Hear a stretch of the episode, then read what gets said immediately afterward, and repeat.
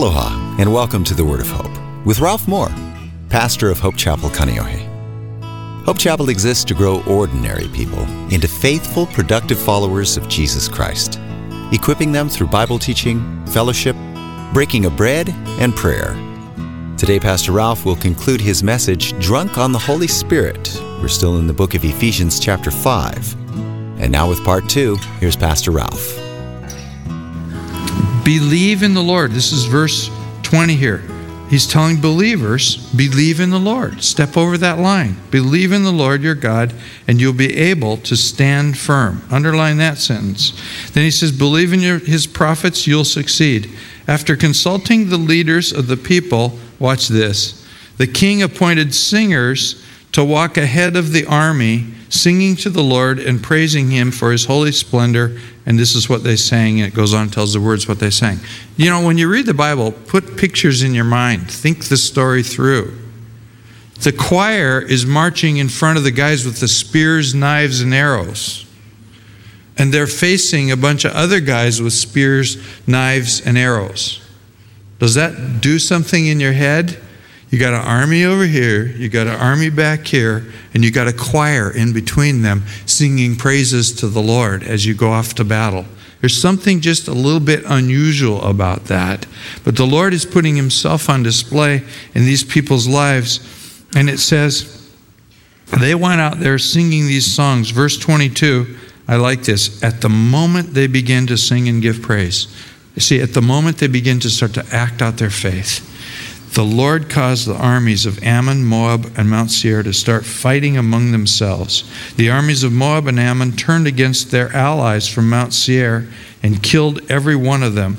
And after they had finished off the army of Seir, they turned on each other. The scripture goes on and says that when the people of, of Judah went down to the battlefield, they found everybody dead, and there's so much spoils from the battle, so much stuff that they picked it up that they couldn't collect. It took three days to collect all the goodies that they got from the war. And they went back to the place where they had stood and praised the Lord before and began to praise Him again. And they named that place the Valley of Blessing because it was the place that God had met with them, not the battlefield but the place where they stood and praised and worshiped the Lord, and God came through for them, and good things happened. And it goes on and says that they lived for the rest of Jehoshaphat's tenure as king.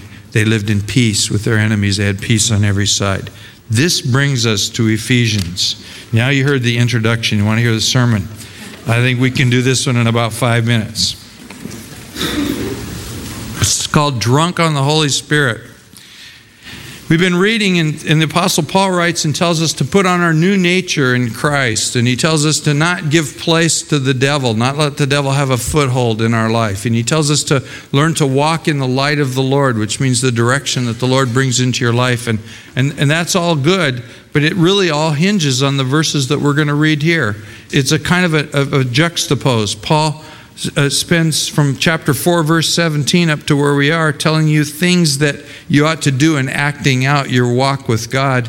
And then at the very end, he gives you the source of ability to do those things.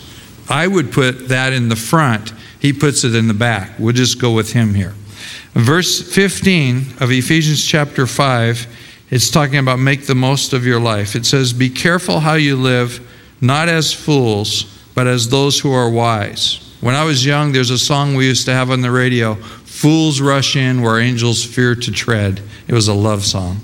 But there's, there's this tendency of people to just react. They go through their whole life just responding to whatever inputs are around them. They never have a plan.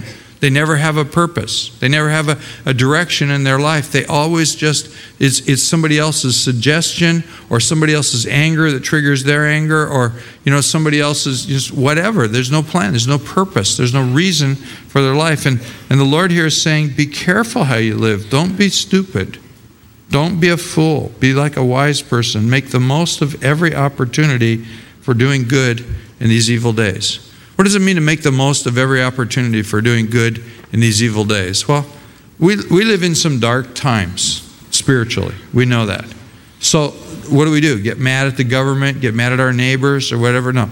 Make the most of every opportunity for doing good. I think a lot of that translates into as I live my life, I end up ministering to people. I end up caring and bringing the power of God. I was talking to a, a friend of mine last night. He, he, he's a, a contractor. His responsibility is to deal with environmental problems at Honolulu International Airport. And one of the big problems is that there's fuel that's under the runways. There's, there's a lot of that, and, and their job is to get it out of there and, and all this. And he was working with some people from the state, and a guy did something, and he pinched his back so bad that he was just screaming in pain and wouldn't stop screaming. And my friend John, we've been talking about this in church, of being the church on Monday, taking the church into the community. And so he just went over and like we've been talking about, without asking permission, just said, you know what, let's pray about this. Put his hand on the guy's shoulder and started praying. The guy looked at him like, what are you doing? And he said, the Lord touched the man and the pain went away immediately. Well, that's making the most of every opportunity. That's getting it out there. Another friend of mine was sharing, I think I told this in, in church last week. He, he was on an airplane coming here from San Francisco. We were actually on the same flight. And and he was with some people from Oregon whose daughter is is scheduled to die within weeks. And the community had raised money to send the family on a trip to Hawaii, a, and they're just torn to shreds. And, and we don't know the end of this story. We know what happened to the guy that got prayed for on the runway. We don't know the end of this story. Uh, but my friend said as, as he was talking to this lady, he had this overwhelming conviction he just needed to pray with her. And, and he said, I just did this thing that there was, you know, I, I Japanese male, you don't necessarily reach out to a haole woman and put your hand on, hold her hand on the airplane and you just met her. And, he's, and he just prayed for her and prayed for her daughter. And he goes, all, all I know is she was just crying and thrilled that I prayed.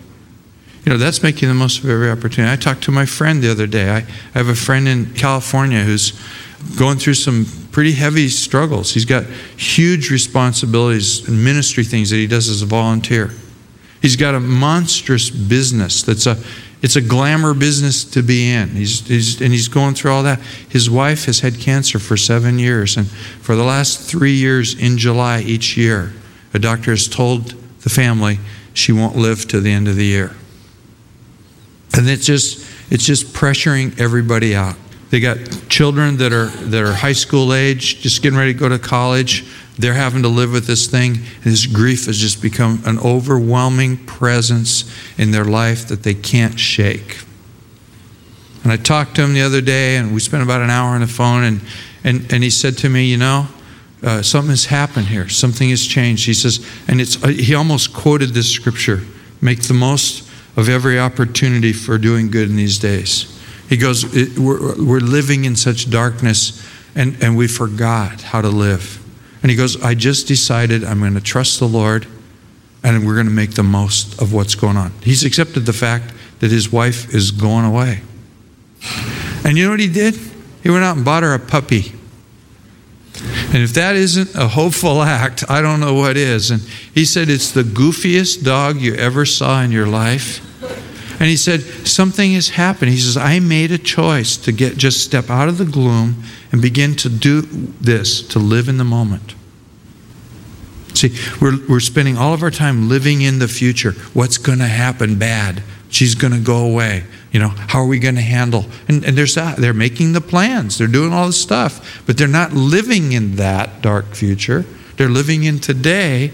And he goes, It's the strangest thing, Ralph. He goes, There's laughter in my house. And there hasn't been laughter in my house for years. And he goes, We're, as a family, this is one of the best Christmas seasons we've ever had.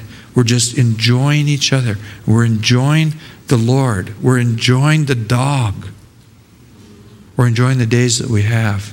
We're making the most of every opportunity in dark times. So, moving on here, it says in verse 17, don't act thoughtlessly but try to understand what the Lord wants you to do. Think about God before you act. You know, it's it's I my life is fitting into his story. And I want to think about him. I want to know what is what does he think? I one of the reference points is the scripture. Part of it is the Holy Spirit speaking to me. That I, I begin to live a life where I'm not just bam reacting to things, but I'm stopping and just, you know, God, where are you in all this? You know, some crisis comes, and, and there's this tendency for us to just go into terrible feelings in the pit of your stomach and you know you freak out some of us respond in anger whatever it is or, or you just go into a slump wait, wait, wait. god what's going on here what could you make out of this how could you turn this trial into some victory? Because that's often what he does. And, and the thing that seems to be, I mean, it's like in Jehoshaphat's time, they got rich because those guys went to war against them. They ended up making out off of those other guys killing each other. So, how is it that God might take what you're facing and you're going, ah, and He does some miracle and you're going, wow, isn't that wonderful? Isn't that a good thing? You know, we're talking about building on this property. Took us 10 years to get a building permit. Isn't that awful? We just happened to be building at the same time the Bayview Golf Course was building.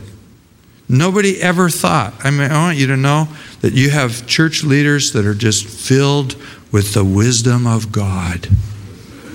Nobody Nobody for those 10 years ever, ever even gave it a thought that we were going to have to get rid of 6,000 truckloads of dirt in order to build something up here. And you know how you get rid of 6,000 truckloads of dirt? You buy a huge hole in the ground and you fill it. You got to find one of those first, and then you got to be able to buy the thing and pay for it.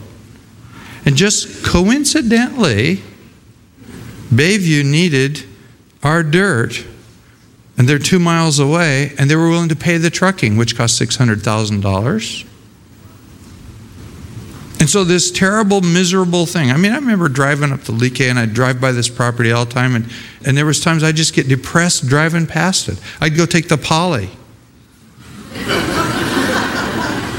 and every time I'd be, oh God, make that wicked city give us a permit, you know?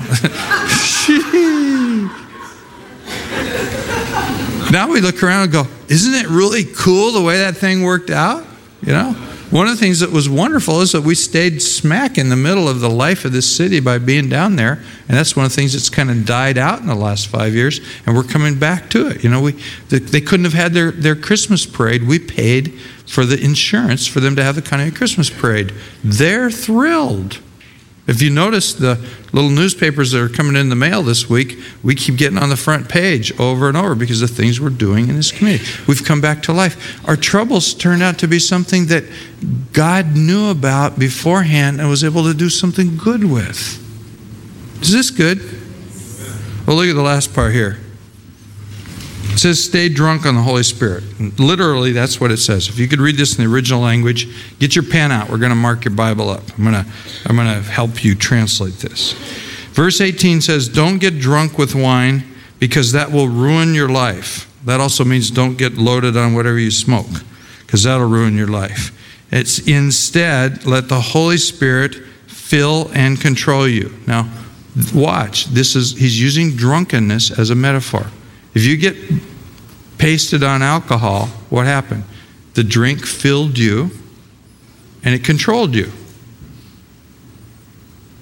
And so he's actually saying, don't be drunk on stuff, substance. Get drunk on the Spirit of the Lord. Well, that sounds good. I mean, you know, you, you, we've all had times when we've encountered God and there's been something wondrous about it, something unusual, something that, that filled our soul. And then the moment was gone. And Paul's saying, hang on to that. Let that happen. Let that be normative in your life. And, and you're going, yeah, show me the way. Well, that's what he does here. And, he, and, and watch. Now, I'm going to I'm going to change the grammar of this translation that we use and make it a really, really, really parallel the original language. Where it says, Don't be drunk with wine because that will ruin your life. Instead, let the Holy Spirit fill and control you. Then it puts a period. You change that period to a comma. Write this in your Bible. And then it says, Then you will sing. Cross out those words and write the word singing. Psalms and hymns and spiritual songs among yourself, making music to the Lord in your hearts, comma. And then it says, And you will always give Cross out the words, you will always give, and write the word giving thanks for everything to God the Father in the name of our Lord Jesus Christ. Now let's go back and read the sentence this way Don't be drunk with wine, because that will ruin your life. Instead, let the Holy Spirit fill you and control you, singing psalms and hymns and spiritual songs among yourselves, making music to the Lord in your hearts, and giving thanks for everything to God the Father in the name of our Lord Jesus Christ. How do you get drunk on the Spirit? You begin to live a life of worship. So you do it by singing psalms and hymns and spiritual songs. What are they? Well, Psalms, he's probably talking about the book of Psalms in the Bible. That was the songbook of people in those days. Hymns would be, there's a technical term about hymns, but really the hymns that he's talking about is, is what, what is the modern, you know, what are you singing about God today? What are the songs we're learning to sing in church? But I think you reach back into history to the real hymns. You know, Tom Landeza has been teaching us to sing some of these 500 year old hymns in our staff meeting, and we're going, whoa, the content, the stuff it says about God, it's heavy duty. So, Psalms is the songs in the Bible, hymns is the stuff that's available to us. Spiritual songs, you actually have to go into 1 Corinthians chapter 14, verse 15, where Paul talks about God giving you a heavenly language of, of prayer and praise. And he says, I'll pray in that language and I'll pray in my own language. I'll sing in that language. I'll sing in my own language. I'm singing in spirit. God putting you know, syllables in my mind that I don't even understand. I'm just singing and, and, praising the Lord. But how do you be filled with the Spirit? By singing worship to the Lord and by giving thanks to the Lord. And that's what we saw in Jehoshaphat. They were singing, they were giving thanks, they were positioning themselves in faith to embrace the things that God had in their life. Is, is this getting anywhere? Now, can I get a little preachy for a couple minutes? A little, you know, rub sand in your eyes for a couple seconds. I hear people every so often go, I really like to listen to Ralph talk. Which isn't really a very smart thing to say around me because it makes my head inflate. I don't go there for that singing. I just go there to listen to the message. Aren't I smart? I'm sophisticated. I let all those weirdos sing. I just go there to hear the message. I mean, really, what we're saying is I'm intellectually superior to the rest of these people. I told you it was sand in your eyes.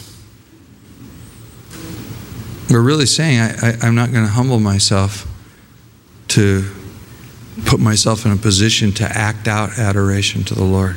And here's what I have found is that it's really easy for me to want to hang out there and just greet everybody all the time. I like you. I like to just meet people coming to church and hang out and just miss worship. I can I can lapse into that where uh, you know I'm here for four services on a weekend and I don't I'm not inside for worship in any one of them. And I go away and there's something that's vacuous in my life. There's something missing in my life. And sometimes I have to just rope myself under because I still am that person who has a hard time stepping across that line into faith. I still am that person who, who's very, very, very much given to I can think things out, I'm smart, I can make this thing happen. And to get myself to a position where I got to go, Lord, I'm putting myself, I'm depending on you.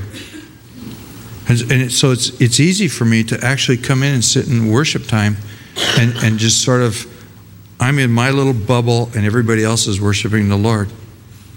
And there's something that has to happen of, of just humility. I'm going to just step out of my little self contained world and I'm going to humble myself before God. And it actually works this way. It's very much like when that guy prayed for my hand, just somehow giving in. That I'll just go, okay, I'm going to not just sing these songs or I'm not going to just stand here. I'm going to pray these songs. And when I do that, something happens. And this business of, of singing to the Lord, uh, see, to me, it's equipping us for our life uh, out there. And as we, as, we, as we do that, and as the giving of thanks, I, I think it's very important that when God does stuff, that we share. it. One of the things that we've kind of let down on lately is, is, is having people come up and tell stories of the things that God has done in their life. It builds faith in us. And faith is what we need because that's what's going to overcome anxiety, it's going to overcome depression, and it's what's going to overcome physical threats to our life and our existence. We need faith in God, and as we surrender to Him, He's going to operate in our life. Paul says the key to all of this stuff is to learn how to stay drunk on the Holy Spirit. You know, I mean, I know people that get rip roaring drunk. And I'm not even sure that's what he's talking about. I, I think he's just saying the, the model is probably just to be a little tipsy, you know? Just to sort of go through life that you're always aware of the presence of the Lord and, and you're always hanging in there with Him. That, that's, that's where we got to get. And as we get there, then we're, we're going to, it says, the battle is not yours, it's God's. Choose not to be afraid, not to be discouraged, and then you'll be able to stand firm, get through whatever's going on. Just good? Let's pray together. Lord, we come to you this morning in thanksgiving that we can be together, thanksgiving that we have each other in our lives. Uh, thanksgiving for all the stuff that you've done, Lord. Just, just taking a moment to, to think about the crises that we've been through, each one of us, different ones.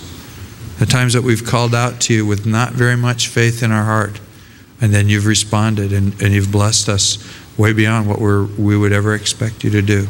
And Lord, our prayer today is help us to learn how, on a daily basis, to step over that line into faith. Help us to learn to use the tools. I mean, that's really what Paul's talking about here is that we learn to sing praises as a tool for worship, as a tool for staying into the Spirit. Lord, that, we, that our, our giving of thanks is not just some by rote thing, it's something that we're, we're honestly thanking you for the cool things that you've done in our lives. God, help us to be drunk in your Spirit, to face life with faith, with courage with, with good plans, with your ideas, your thoughts, and to stand firm and to have victory. In Jesus' name. I'd like you to keep your eyes closed for just a moment. We're going to close this with a, another prayer. It's a prayer that, that simply is an invitation for the Lord to come into your life. I'm standing here, the band is behind me, but they all have their eyes closed. I, am the only one that's going to see you do this because I know some people get shy.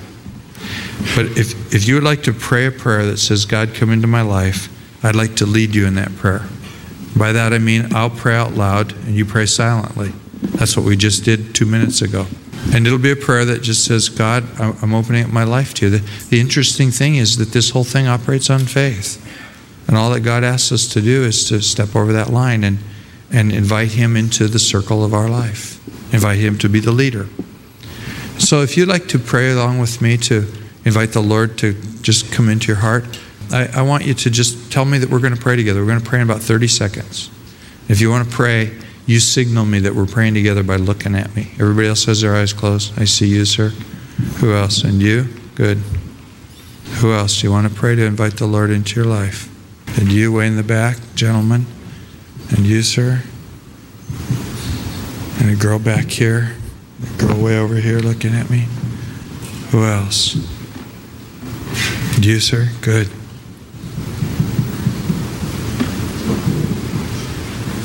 If I didn't see a wave at me. Okay, let's pray. It's a real simple prayer. God, I know I need you. And I also know that I've been living like I don't need you. And I realize that that's what you call sin. It's not all the wrong things we do, it's my attitude toward you that causes me to do wrong things. And so I'm coming today to just invite you into the circle of my life as the leader of my life. That you sent your son into this world on a mission, somehow that his dying on that cross would cancel my guilt. And I accept that on my behalf. And so, Lord, I, I offer you my life, and, and I, I'm not making a lot of promises other than to obey you to follow you. Lord, I'm, I'm not even saying I'll turn over a new leaf. I'm saying that I want to walk in the light of the Lord. What you have for me, I want to experience. I surrender to you. In the name of your Son, Jesus, I pray this. Amen. You've been listening to The Word of Hope with Ralph Moore, pastor of Hope Chapel, Kaneohe.